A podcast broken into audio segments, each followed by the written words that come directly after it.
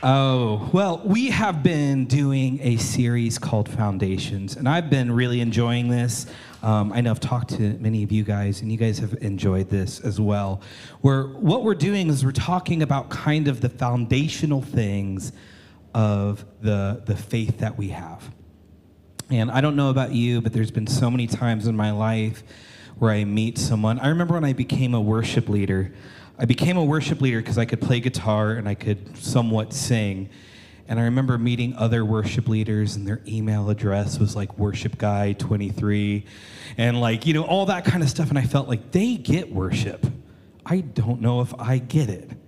And I would meet people who like just would spend hours a day in prayer, or they just had this deep understanding of Scripture. And it always kind of felt there were certain things about our faith that other people got more than I did. And so, what we want to do in this series is kind of go over those foundational things. And some of the things, like if you were here last week, we actually did like a workshop on how to read the Bible. And so we're going to be doing things like that. Like we've talked about how to read the Bible, how do we worship, how do we have prayer time, how do we have rest, how do we discern. And this morning, we are going to be talking about community. How do we have community? If you look through the Bible, you will see that community is extremely important. It's one of the central themes throughout Scripture. Um, and I have had just, you know, in starting a church, you talk to so many people who are visiting, looking for a church, and like across the board, uh, there's like one thing that they're looking for. Like sometimes people want like like really powerful scripture uh, exposition, like they want great preaching. Some people want really powerful worship, but almost across the board, everybody is looking for friendship, for connection, for community. And, and just as an aside, I've had like, a, like I think three conversations in the last couple weeks with some of you guys about uh, it feels like, you know, there's already a community here and I don't know how to like take the next step and get connected in. I want to tell you that everybody here feels that way. We are a brand new church. We're, we're all getting to know one another. If you feel like we all have these deep, like, year, you know, years and years of connection, that's not true. We're all in the same place. So I want to encourage you, and maybe it, it might feel uh, freeing to know we're all feeling that way? Like, how do we connect with one another? So I think it's important that we talk about that. Um, I've often thought about uh, the, the verse in Hebrews. The, the author of the book of Hebrews says this He's, they say, um, Do not give up meeting together. As, as some are in the habit of doing, but encourage one another, and all the more as you see the day approaching. What the author is saying is like, there's a similar thing going on then as there is now. People were, weren't uh, connecting and gathering like they used to, apparently. And the author of Hebrews is saying, make it a priority. Like, don't stop gathering together. And I want, I, I want to make a point that what the author is talking about is not a Sunday morning service. In fact, when, when I kind of began dreaming about what it would look like to start this church, and I felt like God had put it on my heart to plant a church in Cleveland, I didn't feel like He said, Go up to Cleveland and start a Sunday morning service. Although that might be part of it. In fact, it is. What I felt like He said is, Help build a community. Help build a community of people coming together to be in one another's lives. One of the things that you'll often hear us say is this phrase that we are a church that meets on front porches and not just in sanctuaries. It's kind of one of our key phrases that we repeat a lot in this church that we want to be a church. Sure, we can get together I don't know if you'd call this a sanctuary, but we can get together on a Sunday morning in a church environment, but we also want to be a church that values real, authentic, and vibrant relationships with one another. We desire true, authentic community with one another and not just a place to check off the box that you went to church on Sunday morning, but a place that, that we would be a church on Sunday morning, but we would also be a church on Tuesday evening around a dinner table. That we would be the church on Friday night out grabbing drinks or having a cookout, that we would be a church on a front porch connecting with one another. That is the desire of this church. And I believe that there is a deep longing inside each and every one of us for community. A desire to be accepted for who you are. And that's what I believe God is calling us to be here at Restoration Heights. And simply put, I think we're better when we're together. I think we're better together. And so uh, a few months ago, we actually talked about community. Um, and, and what we talked about were three things that I'm just going to really quickly say because I, I think they're important for us to hear. But there was three things that we talked about a few weeks ago. We said that we reflect better when we're in community. And what I meant by that is we are all created in the image of God, and as individuals, we reflect the almighty living God. But I believe that as a group, we reflect Him better because God is a community. God is three in one, that God is a community, and as a community, we better reflect God. That if God is infinite, then there are infinite ways to reflect Him. And when we come together with our differences and our different backgrounds and ethnicities and, and cultures, that we come together and, and, and, and reflect this infinite God. We also said that in community we sail better. I am not a sailor. Does anyone sail? All right, we got one sailor. So I remember when I was young, I had a, a, a mentor of mine tell me that you can sail across the ocean by yourself, but it's easier to sail with a crew. And so, in community, in life, we can sail through the storms and through the waves of life better together. It's easier to navigate the difficulties and the, the highs and the lows. Um, and so, I think we sail better in community. And then finally, we talked about how we grow better in community. You can isolate yourself and you can grow, but we grow exponentially more when we are together.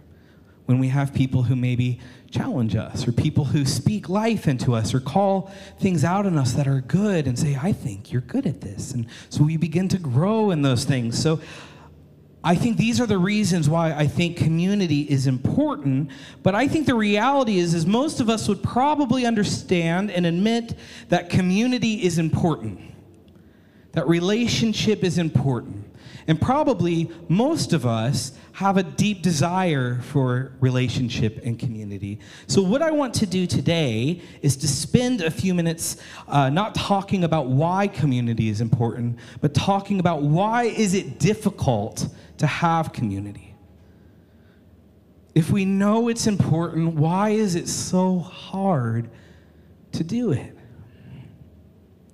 See, I believe that there are some obstacles and some hindrances that we will find in our pursuit of the authentic relationships that we want to have with one another. That there are some things that make community hard. Have you found in your life that community or relationship can be hard. Yeah? Yeah, it can be hard. And so I thought of just kind of as I was praying this week, five big ones. And there's probably many, many more that you could add. Um, but I thought of five that I want to talk about and just kind of address some of the elephants in the room and call out and name some of the problems so that we can address them. And it doesn't mean that if we address them, it's smooth sailing from here. But if we address them, at least we can be aware and begin to work on them. So before we jump in, let's pray. So, Jesus, um, Lord, we pray for you to be here with us. Lord, I ask that you would speak to us. And Lord, even as I'm praying right now, I recognize that there are people here who have been hurt in community. There are, there are people here who have legitimate pain, especially when it comes to church community. Pain when it comes to family, pain when it comes to friendships, or all different kinds of things like that, Lord. And so I just ask that my words um, don't poke at that pain. And Lord, I just pray that I don't say anything that you don't want to say this morning. In your name, amen. Okay, so the first problem or hindrance or issue that I find people have when it comes to relationship or community is priorities. Priorities. Here's what I mean I believe that what you value in your life, you will give priority to. That what you value, you will elevate and make time for and space for. And I believe that if community and relationship is truly a value, if it's something that you desire, that it needs to be a priority in your life. You need to make space for it. And for me, if I'm being honest, oftentimes there is a deep longing for community, but I don't live it out as a priority in my life. I don't make space for it. I will say that community and relationship is extremely important, but I put other things above it so often. And the reality is that oftentimes they're not bad things. They can be really good things and or sometimes not good things, but they're, they're just lots of stuff lots of things takes the place of, of community. Things like, I'm tired, I need to rest. I want to have family time. I want to have entertainment, or there's this new series on Netflix that I want to check out, or, or a sporting event, or my kids, or, or extracurricular activities, and the list can go on and on. And they're not bad things, they're good things, oftentimes. And I'm not saying we even need to eliminate those things in our life, but what I'm saying is if we want relationship, if we want community, there's going to be a cost. There just will. There has to be a cost. We are going to have to make space to prioritize that community. And so, what might that look like? Well, I don't know for you, but maybe it's making small group a priority. We have small group on Tuesday nights, and, and I just want to encourage you this is a place where I think we begin to know each other more. We begin to hear each other's stories more. And maybe, maybe making that a important, maybe make coming to church on Sunday. Like I said, this is not the end all be all, but this is a place where we come together and connect maybe coming to the cookout on Friday, or, or maybe making time to grab coffee with someone, stepping out and saying, hey, uh, I don't know, would you want to grab lunch sometime this week? And making time to do it. And I don't know exactly what it is for you, but I think it's worth asking. That if community and relationship is something that you want and desire, what might be a next step for you? What might be the thing that God is saying, maybe you need to create space by maybe not doing this every week, or maybe making time? I don't know. Asking the question Does my calendar reflect that relationship and community is important to me? So potentially there might be things we have to sacrifice, and I'm not sure what it is, but I just want to encourage you to ask, to begin asking and thinking. The second thing that I have noticed as a conflict when it comes to community is expectations. Expectations. Understanding our expecta- expectations for what we are looking for in a church and in a community is so important. I have a friend who's a pastor in Chicago, and he leads this really cool multi ethnic church. And one of the things he was telling me is he talks about these cultural needs. That everybody has cultural needs. I don't know if you if you've experienced this. I've had the opportunity over the last number of years to go to and connect with a lot of different churches. And I don't know if you've noticed, but like a Latin American church is different from the Asian churches that I've been to. And like the conservative white church is different than many of the black churches I visited. And there are cultural needs that cultures have. And that's not a bad thing. That's a that's a wonderful thing. That's a wonderful thing, but it's, it's important to begin asking what are some of the needs? What are some of the desires that, what am I looking for in a church? And maybe you've never thought about that. And it's important to know, uh, you know, what, what am I looking for in a community? But here's what I also uh, think is true many of us have expectations for a church community that are unrealistic. And I, I want to say this like with humility and with kindness. Um, but I believe that many of us are looking for a church that doesn't exist. The church that I'm looking for has this kind of worship and this kind of preaching and this kind of discipleship and this kind of outreach and believes this kind of theology and, and you know, communicates this way and does this for kids. And, and there is no church that does all of the things that you want. Charles Spurgeon one time said, If I had never joined a church till I had found the one that was perfect, I should have never joined one at all. And the moment I did join it, if I had found one, I should have spoiled it, for it would have not been a perfect church after I had become a member of it. Still, imperfect as it is, it is the dearest place on earth to us. What Spurgeon is talking about is there's not a perfect church. And if there was, you'd ruin it. Because we're broken people. And let me say this don't get me wrong, it is important to find a church that works for you. It's important to find a church that, you know, theology matches up somewhat to what you believe or has a style that just doesn't make you feel alienated and weird and bad and you know it, that stuff is important and i find this to be true not just for church community but like pretty much in every aspect of our life. There's not a perfect job. There's not a perfect spouse. There's not a perfect friendship. And the problem is, nothing is perfect, and everything will at some point disappoint you. And you're like, why did I come to church this morning? This is a bummer. But listen, I'm saying this so there might be some freedom. When I found out, when I figured out that my wife is not perfect, don't tell her I said that. No, when I found out that my wife wasn't perfect and I changed my expectation, um, I began to enjoy her more.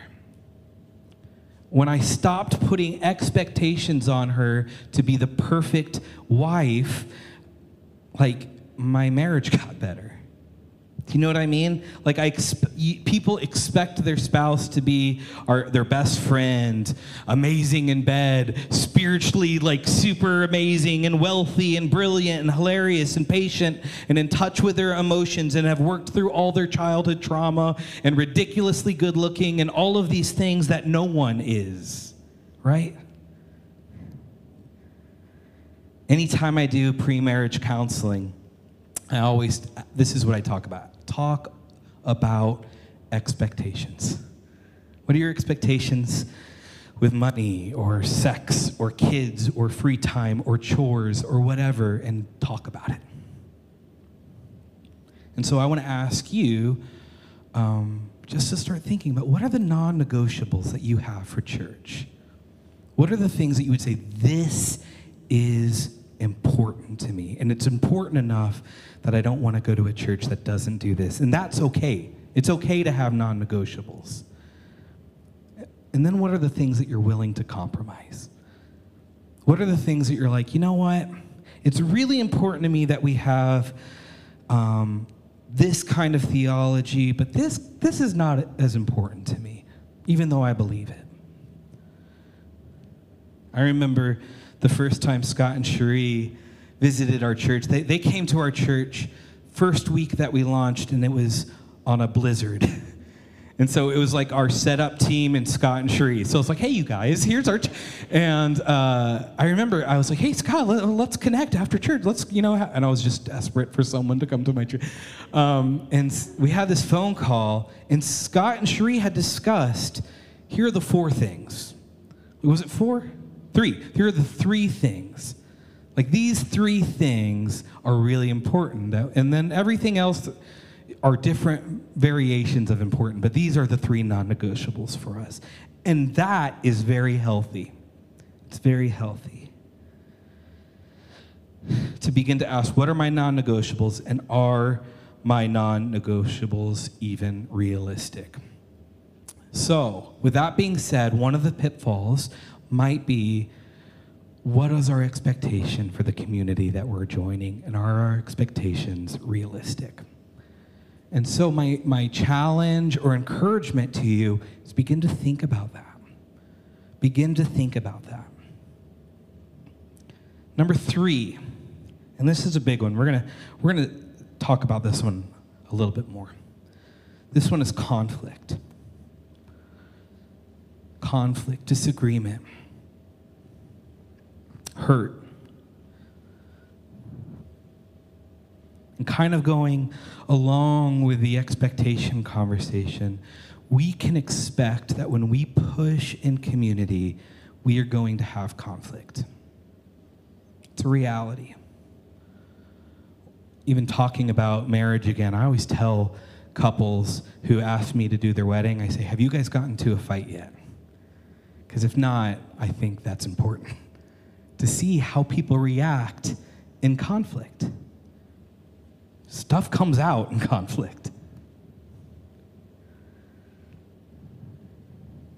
Over and over and over again, people who are part of a church, um, they, they, they start pushing into community, and the moment there's some kind of conflict, they bolt.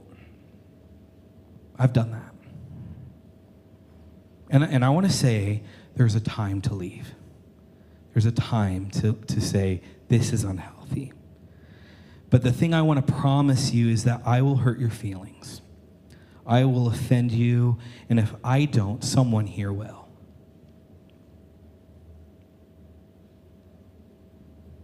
It'll probably be Scott. No, I'm just joking. but here's here. Listen, I want I want to I want to say this again. I am and we'll get into this a little bit more, but I'm not talking about abuse. I'm not talking about toxic leaders. That stuff is real. And I'm not saying we need to tolerate abuse or toxic leadership or just, you know, mean. I don't, I'm not, I want you guys to hear my heart in this. There, there is, we are living in a time where I think God is allowing things to come to the surface in the church. That we've talked so much about unity and you know protecting the church and stuff that we have buried abuse and things. And i think these things are coming to the surface and i think it's a good wonderful beautiful thing that they are. It's the church being held accountable for toxic systems and toxic theology and toxic leadership. So i'm not talking about if you experience abuse in the church suck it up and be a part of it. I'm not saying that at all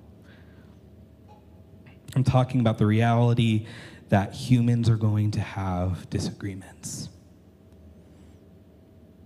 One of the things I love about our leadership team in this church is that we don't all agree on everything. We don't all agree on everything. And not only is that okay, but it's really healthy. It's healthy for us to come together in our disagreements and learn how to work through them, learn how to learn from one another. My desire for this church is to be a multi ethnic, multicultural, multiracial, multi generational, multi uh, sexual orientation. I just I want this to be a church where we can all come and belong. And when we come from different backgrounds and different cultures, we are going to have different outlooks and different cultural needs and uh, different all kinds of things. And potentially, we are going to step on each other's toes.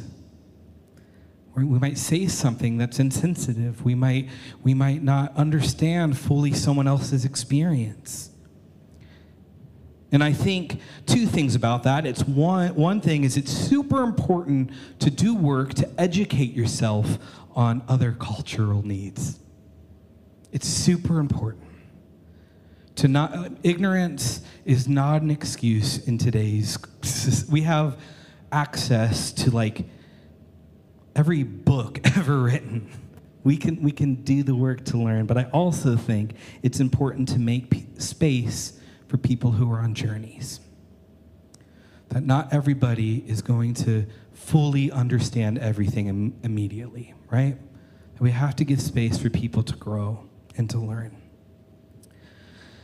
I love what Paul says in Ephesians chapter 4. He says, Make every effort to keep the unity of the Spirit through the bond of peace. There is one body, one Spirit, and just as you were called to one hope when you were called, one Lord, one faith, one baptism, one God, one, one, one. There's this call to unity, to oneness. Let me give, I'm just going to be really vulnerable with you guys and just tell you guys a little bit of my journey. Um, so I come from a background of a church family that was um, not affirming to LGBTQ people. And I will tell you what, for probably most of my life, there was this little thing inside of me that said, I don't know if I'm on the same page with the church family I belong to. And about probably about like 10 years ago, I began wanting to wrestle with what I believed about this stuff. And I found it impossible to wrestle with it. Me and Amy were talking about this the other day. It was so hard to begin to even ask the questions because some people would say if you ask the questions, you're a heretic or you don't love God, or you don't love the Bible, or you, you know, whatever. That if you ask questions about what you believe about this stuff, then you're not a Christian. And then other people would tell me if you ask questions about this, then you're homophobic. And so I felt it impossible to even think about what I believe about it. And I'll tell you, as I decided to dive in, I began to realize that I didn't believe what my church family taught me. I didn't believe it anymore, but it was terrifying to take to begin to take those steps forward.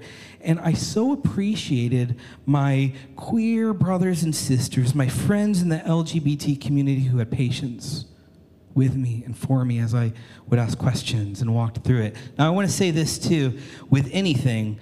Um, marginalized people and culture aren't there just to answer our questions. And so it's not their responsibility to teach us.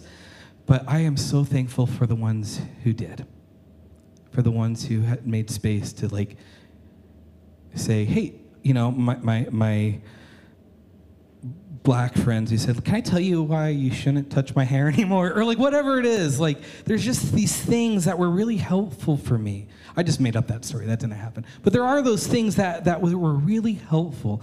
Um, actually, this is not my in my notes, but I remember I had a friend who had a kid with with Down syndrome, and like you know, if you were like alive in the 80s or 90s, there was a word that was used for everything and I don't even want to say it because it is a disgusting, mean, evil word, but there was a word that you would use for like a bad TV show or like a bike that's not working properly or anything.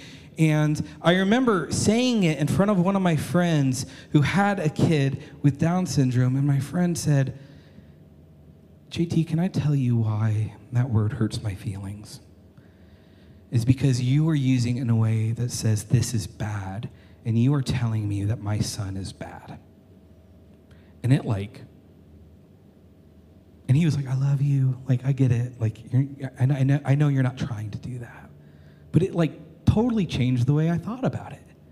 And I think if we can create a space where there's patience, but there's also an, a desire for us to grow and learn and not just sit in our ignorance, uh, I think this will be a beautiful community.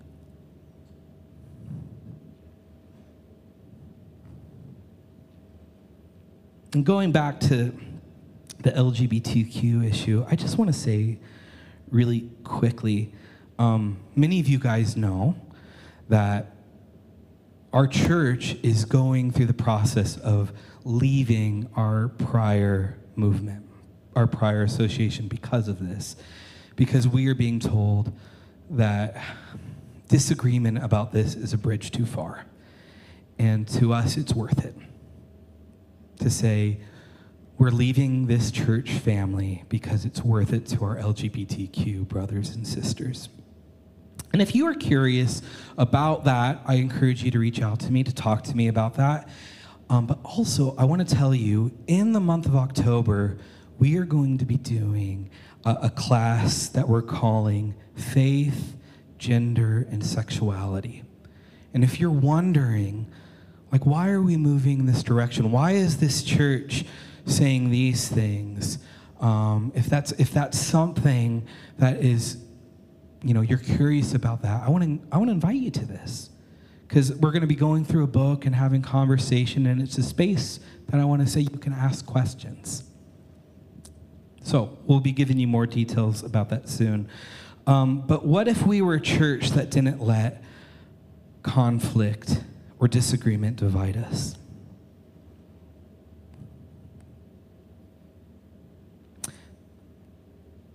oftentimes I find when there is disagreement, um, because the Bible talks so much about oneness and unity, what happens when you can't come to a common unity, when you can't figure out how to agree on something, is someone has to suck it up. Someone has to be willing to lay down their opinion or their rights. And here's what's unfortunate is traditionally within the church, we have forced marginalized people to suck it up. We have forced marginalized people to take the brunt of the disagreement for the sake of unity. We told Dr. Martin Luther King, stop talking about race for the sake of unity. So often we tell our LGBTQ brothers and sisters, stop talking about homophobia and, you know, toxic homophobic systems in churches because of unity, for the sake of unity.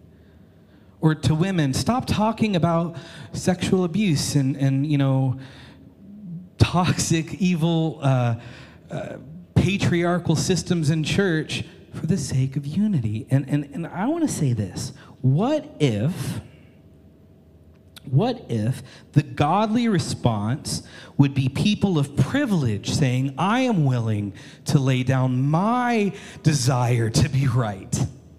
Or my, um, you know, I will suck it up for the sake of my marginalized brothers and sisters. So often we've told people, like, um, being part of a church expression that was predominantly white, I, I, just remember saying things like, everybody is welcome. But what we meant is, everybody is welcome to come and leave their culture at the door and be a part of our culture. What if we didn't do that? What if, what if we prioritized marginalized folks and said, your experience is more important, and we are, we are willing to lay down our, you know, our rights. I, I wonder if Paul meant this when he said in 1 Corinthians, I wonder if he meant this when he said, Even though I am free of the demands and expectations of everyone, I have voluntarily become a servant to any and all in order to reach a wide range of people religious, non religious, meticulous, moralist, loose living, immoralist, the defeated, the demoralized, whoever. I wonder if what Paul was saying is, I come from a position of privilege and I'm willing to lay down my privilege for the sake of whoever. I wonder. And I wonder if we were willing to do that, if the beautiful community that so much, so many of us desire will be, begin to form. So I encourage you to begin asking, how can I lay down my rights for the sake of my brothers and sisters? Maybe I can die to some of my cultural needs so someone else might be able to have some of their cultural needs met. Does that make sense? Does that make sense? Okay. Next, I think one of the other complications is fear. And again, this one's loaded too. I, um, I think fear can stop us from the connection and community that we desire. And some of us have very realistic fears, very real fears. Some may be unrealistic, but either way, they're, they're there. So many of us struggle maybe you have the fear that if you become vulnerable and try to connect with people, people won't like you or they'll judge you. Maybe you have the fear that the experience, the hurt that you felt in your last church is going to happen again. Those are real fears. And if you have experienced pain in a church environment, um, I want to tell you as a pastor that I'm sorry that you have. Maybe you've gone through spiritual abuse. Maybe you were a part of a community that was like kind when you first came, but then you realized there was some toxic theology that was really harmful. Maybe you were told you were welcome, but as you stepped further and you realized you weren't really welcome. I'm sorry. My, my desire is this place would, would be a place of healing for you. We won't be perfect. We're going to hurt you, like I said. But my desire is this could be as safe of a place as possible. That this would be in the original use of the word a sanctuary, a safe place for you. Where we don't offer you easy answers or bumper sticker solutions, but truly uh, walk with you to walk with you in your, the fears and the insecurities and the pain and then the suffering. Um, and, and I also just want to say that when we talk about community, that if you have gone through hurt and there's fear, take as much time as you need. I don't want to rush you to like, come on, community, come on, get involved, get involved. Take as much time as you need. And so, my challenge is not necessarily for you if you've experienced that. It would be maybe a challenge for the rest of us that we would be a place that would be willing to engage in the, that suffering and not give easy answers. Not give $5 answers to million dollar questions. Not dismissing it. Not saying, well, Jesus didn't hurt you, the church did. And not just saying these like things that are like bumper sticker things but that we would be willing to walk alongside those who are hurting. And I just want to offer this to you. If you are here and you have gone through significant hurt, if you've gone through church abuse, if anything, that I want to offer myself and some of the folks in this church to be a listening ear, that I would be honored to hear your story. That I would be honored to sit with you and, and maybe process with you or maybe cry with you maybe just sit with you.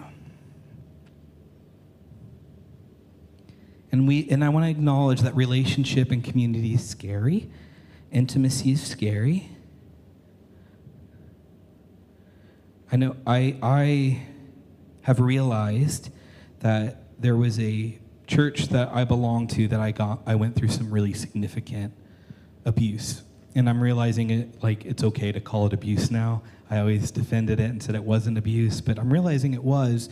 And as I've been processing through that, I was listening to a podcast recently and I heard one of the people who t- did some pretty nasty things to me say something about me that wasn't true.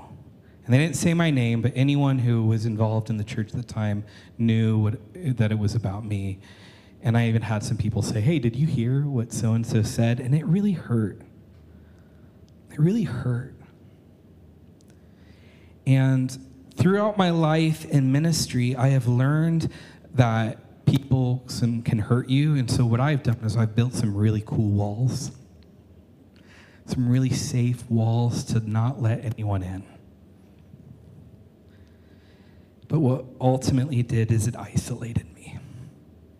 And I am currently now learning how to dismantle some of these walls that I built to protect me and served me well in certain situations, but aren't serving me well anymore. And what I want to encourage you guys to do is maybe start thinking about do I have walls up that, that I can safely begin to dismantle? And we have, I'd love to help you with resources, counseling, all this kind of stuff.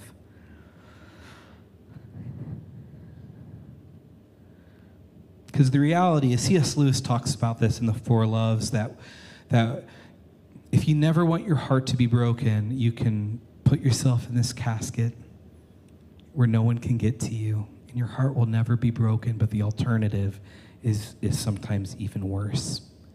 The isolation that you can experience can, can really, really hurt connection and community and intimacy has the potential to hurt us, but it also has the potential to do some beautiful things.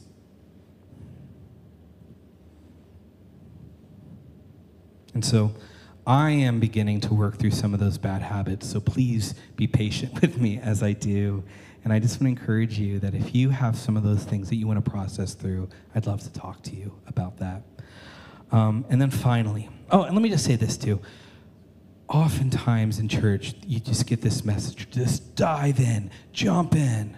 But maybe your step should be like dipping your toe in, and that's okay. There's freedom to dip your toe in. Um, and then finally, and I'm not going to spend much time on this, but I want to say this the last hindrance, the last thing that, that I believe separates us from community is the enemy. And here's the reality I, I, believe that we have a spiritual enemy whose one goal and his, his one purpose is to keep you away from the things that God has for you. When I was a kid, I was terrified of the devil. When I was a kid, I snuck, me and my cousin snuck away and watched The Exorcist when we were too little and I was terrified of the devil.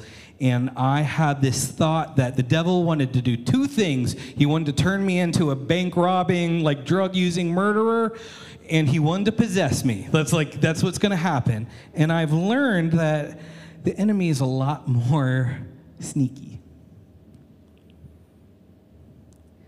That he's not trying to necessarily make you bad but he's trying to isolate you.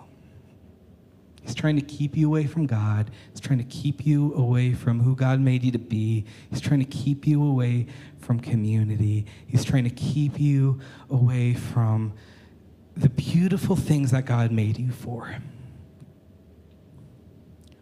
And I've seen so many times over the years that there's this real battle to connect to community that sometimes just doesn't make sense like I'll go to a small group and I'll be like, man, that was so life giving. And then the next week I'm like, I don't want to go. And I wonder why.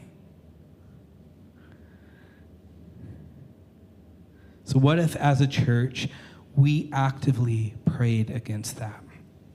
That we not only addressed the natural things, not only addressed like the, you know, the things that we talked about, but we addressed the spiritual issue as well and committed to praying for community, praying for one another. The Bible says that our battle is not against flesh and blood. And so here's how I want to end. Would you guys, would you guys come back up? That we want to take a time and address the spiritual reality that there, there is an enemy who wants to isolate you. And we want to pray for one another.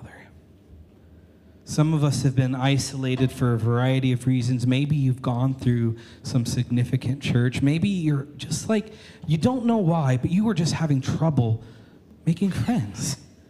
Maybe you're having trouble finding a church that feels like home. Maybe, maybe there's all kinds of things. And I just feel like right now, if we, we, we can address all the other things that we talked about, but right now, let's just, let's just pray. Let's invite the Holy Spirit because one of the thing, one of my favorite verses in the Bible is about how Jesus, when he died on the cross, not only did he die to save us from our sins, he didn't just die to give us a ticket to heaven. What, what it says he died, and because of what he did, he broke down the, the, the walls of hostility. He broke down the walls dividing people and made the two people one that sometimes there is work to do. Sometimes we need to do the work. We need to read the book. We need to have the hard conversations. But sometimes we need to pray for the, the, the power of the Holy Spirit to break down the walls. It's a, to me, it's a both and. It's not an either or. We talked about this in a number of weeks ago about it, should we be a church that's like, you know, thoughts and prayers or a church that's action? And the answer is yes. I think we need to be a both church thoughts and prayers and action. And so, right now, what I want to do is pray. So, can we stand?